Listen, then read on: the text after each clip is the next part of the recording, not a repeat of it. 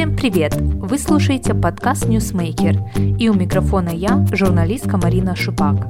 Наши подкасты – это возможность узнать о важном и интересном в новом формате. Теперь вы можете не только читать, но и слушать «NewsMaker», причем где бы вы ни находились. Сегодня в гостях у «NewsMaker» молдавский документальный фотограф Рамин Мазур – Работы Рамина о Молдове периодически выставляются в зарубежных галереях и публикуются в международных изданиях. А в 2017 году за фотопроект о молдавских пожизненно заключенных людях он был признан лучшим фотожурналистом года по версии престижного международного фестиваля фотографии IM.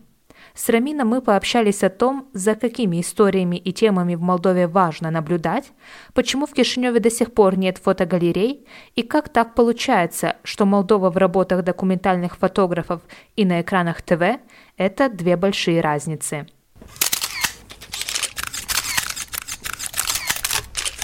Рамин, привет. Эм, многие сейчас подводили итоги, каким был 2018 год. Интересно узнать, каким был 2018 год для документальной фотографии в Молдове. Ну, мне очень сложно так прямо сказать для всей документальной фотографии, потому что я же не, как бы, не критик документальной фотографии. Но вообще в целом мне кажется интересно, потому что я наблюдаю очень много молодых людей, которые увлекаются фотографией, документальной фотографией. Было очень много событий, даже выставки за рубежом. Ну, к примеру, у меня, вот у Каролины Дудки, и плюс еще было в Киеве, и плюс еще у приднестровских фотографов была выставка фотографий в, в Берлине. То есть что-то мало-помалу двигается. Ну, к сожалению, нету каких-то структур, которые могут э, толкать тех же самых молодых фотографов в будущее, чтобы эволюировать то, что они достигли за год, чтобы они пошли дальше, но не, и не остановились, сказав, что а, фотография ничего не приносит. А вот как раз про выставки я видела и в новостях, что в прошлом году ты как раз с Каролиной Дудкой, с Максимом Поляковым и с Антоном Поляковым, да, у вас была общая выставка «Приднестровье изнутри». Можешь рассказать подробнее об этой коллаборации, почему для вас вообще важно рассказывать, показывать о том, что происходит в регионе, и кому это интересно? Идея выставки возникла очень спонтанно. Это вообще предложили Каролине Дудке свою персональную выставку, но так как она посчитала, что у нее мало проектов для собственного шоу, она предложила мне, Антону, ну и другим приднестровским фотографам, чтобы сделать совместное шоу как бы выставку. Вообще идея получилась неплохая, ее поддержала и Open Democracy, и офис Цойса в Германии, то есть проспонсировал, потому что это еще был и ток, артисток в офис, центральном офисе Цойса в Берлине, и выставка еще там тоже. Было интересно, было много народу, для небольшой такой галереи достаточно, и было очень много фидбэка, и это самое важное, потому что о Приднестровье, как и о Молдове, иностранцы мало чего знают. Даже если в этом что-то пишется, это пишется сквозь некую призму тех людей, которые, вот, журналистов, которые приехали сюда, прочитав статьи, которые были написаны в 90-е, то есть уже приехали сюда с каким-то представлением о Молдове и уже ищут то, что они прочитали об этом. То есть сквозь некую призму. И для меня, ну, я думаю, как и для коллег моих, очень важно показать что на самом деле вещи совершенно по-другому протекают. И оно не, не, не черное, не белое, не холодное и не теплое. То есть гамма разных цветов, нюансов, и на все нужно это обращать внимание. Вот. Ты говоришь, да, выставка в, в Германии собрала много народу. Тебе не кажется, не создается такого впечатления, что то, что происходит в Молдове в регионах, ну, в частности в Приднестровском регионе, в большей степени интересно людям извне, нежели тем, которые живут здесь у нас? Ну, мне кажется, это как бы характерно для всех людей. То, что происходит где-то там, нам более интересно. Нам больше интересно, что происходит там, не знаю, в Париже, там, России интересно, что там у хохлов, ну и так далее и тому подобное. То есть, это природа человека. Но да, скажем так, в кавычках, зритель э, на Западе более-менее культурный, не культурный, а с большим опытом наблюдения и поглощения такого материала, естественно, ему намного интереснее э, смотреть и то, что происходит за рубежом. То есть антропологический интерес у него намного более интересный.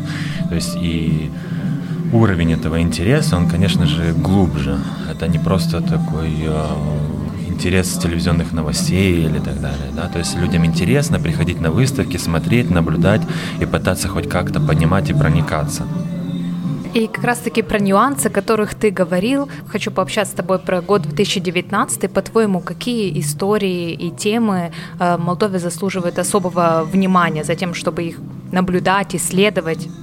Если говорить о каких-то журналист, журналистских темах, то как-то я немножко отошел от этого всего, потому что мне все меньше и меньше интересует э, журналистика, хотя я ею занимаюсь, да. Скорее мне меньше интересует журналистика э, быстрая, и мне интересно вкладываться на долгое время куда-нибудь. То есть и не обязательно заниматься только Молдовой, как бы, а регионом в целом.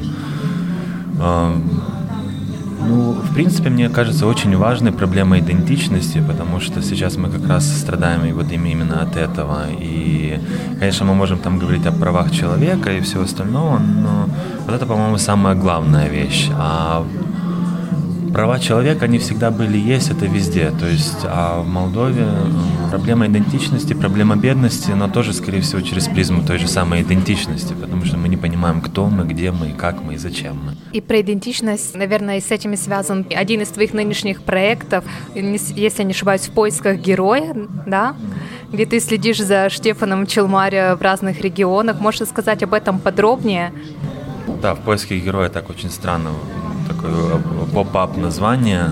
Проект так себе, он поп-ап тоже. Я думаю, там будет что-то другое, потому что я помимо Штефана в Челмаре фотографирую и памятники Второй мировой войны, ворота молдавские очень давно начинал фотографировать. Куча всякой такой вот антропологии, которую пытаюсь тоже собирать.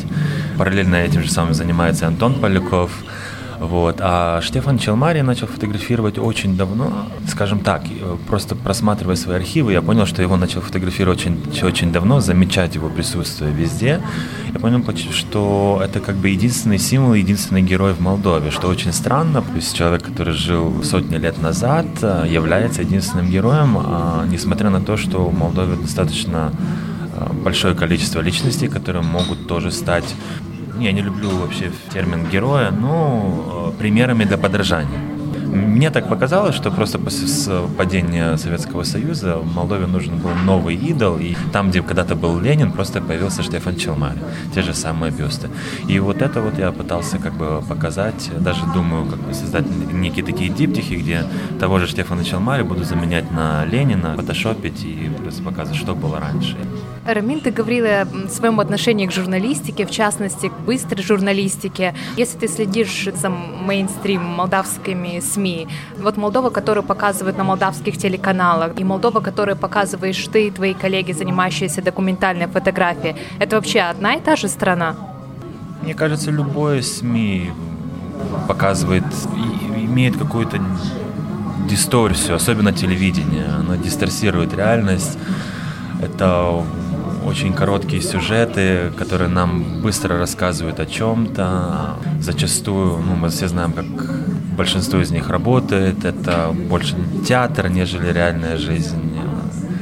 И да, естественно, это совершенно другая. А то, что пытаемся делать мы, это скорее некое наблюдение, это приглашение в то, чтобы понять и пронаблюдать, встать просто в каком-то зале или даже перед экраном монитора, просто непосредственно лицезреть некий визуальный образ и через это понять определенную проблему или феномен.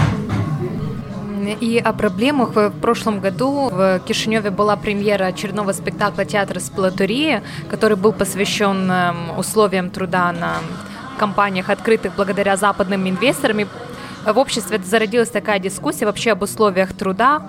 Это интересно задать вопрос, а на что живут и как выживают молдавские документалисты в условиях, когда они делают истории, которые не являются массово популярными, которые, наверное, сложно продать.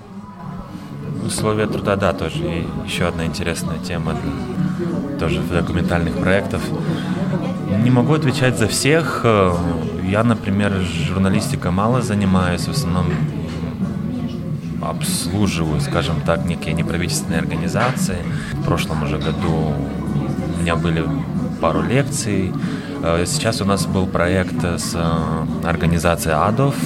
мы вели лекции в тюрьме, э, в пенитенциарном учреждении для несовершеннолетних, Гаян.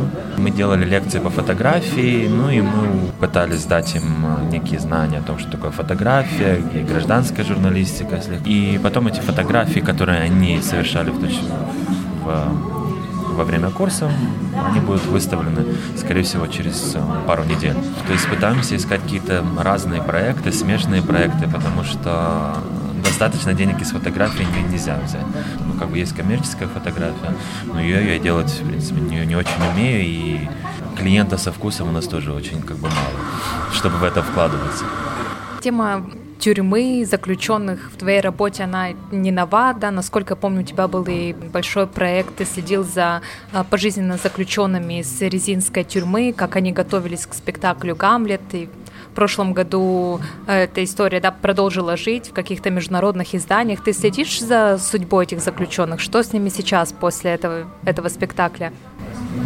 Судьба их довольно стабильна, они все там же и, в принципе, ничего не меняется. Ребята довольно-таки активные, иногда выходят на связь, как ни странно, и все помнят, ну, потому что у них очень мало чего происходит там в жизни.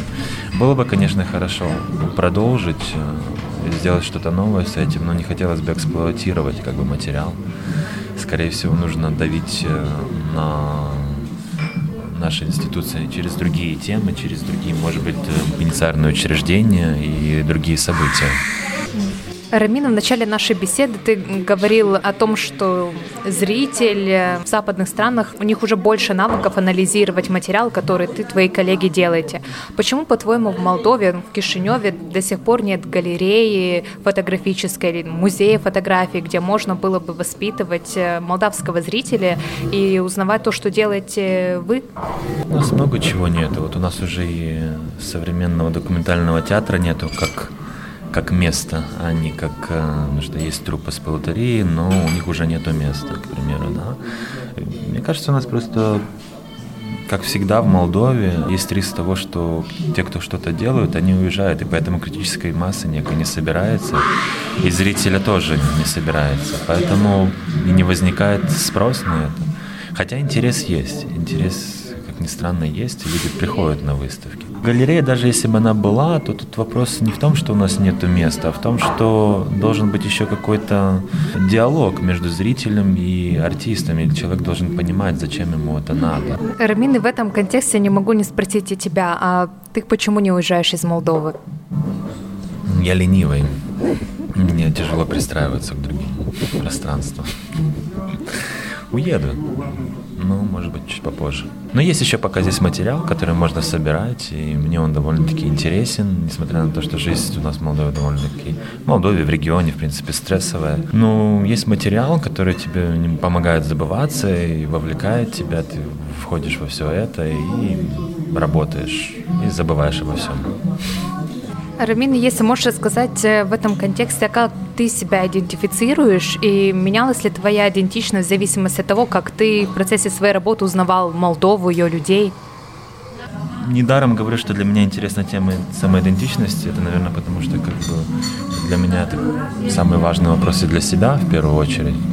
Как бы, и естественно, что я себя не идентифицирую ни по национальному, ни по какому-то патриотическому признаку, потому что мне эти темы э, они не интересуют, у меня негативное отношение к э, национальностям, к а самоопределению по этносу и так далее, потому что я считаю их патриотизмом, потому что я считаю, что самые большие проблемы 20 века были вызваны именно этим. Мне больше интересна идентификация по месту, скажем так, по месту жительства. Но сейчас вот есть такая тема, что многие говорят о том, что будущее не за странами, а за городами, городскими образованиями, да, то есть, ну, мне ближе, к примеру, было бы вот эта вот идентичность, да, то есть, например, мы говорим, что вот я кишиневец, хотя не родился здесь, но уже довольно-таки давно живу, то есть я бы стремился к чему-то такому, какой-то такой идентификации. Мне интересует культурная идентичность, а, да, то есть мне интересно идентично, мне, мне бы хотелось, чтобы люди себя идентифицировали не потому, что у них там якобы, ты спросишь у молдаванина, чем бы гордитесь, кто-то скажет традициями. А какими традициями? Ну вот у нас есть национальная одежда красивая. Ну хорошо, а чем она отличается от украинской? Чем отличается, ну, Рум, ладно, Молдова, Румыния одно и то же. Чем она отличается от той же польской? Мало чем она отличается, в принципе. Почему ты этим гордишься, грубо говоря? То есть все вот это, оно должно уже быть переосмысленно и выведено на другой уровень. Мы должны это по-другому понимать.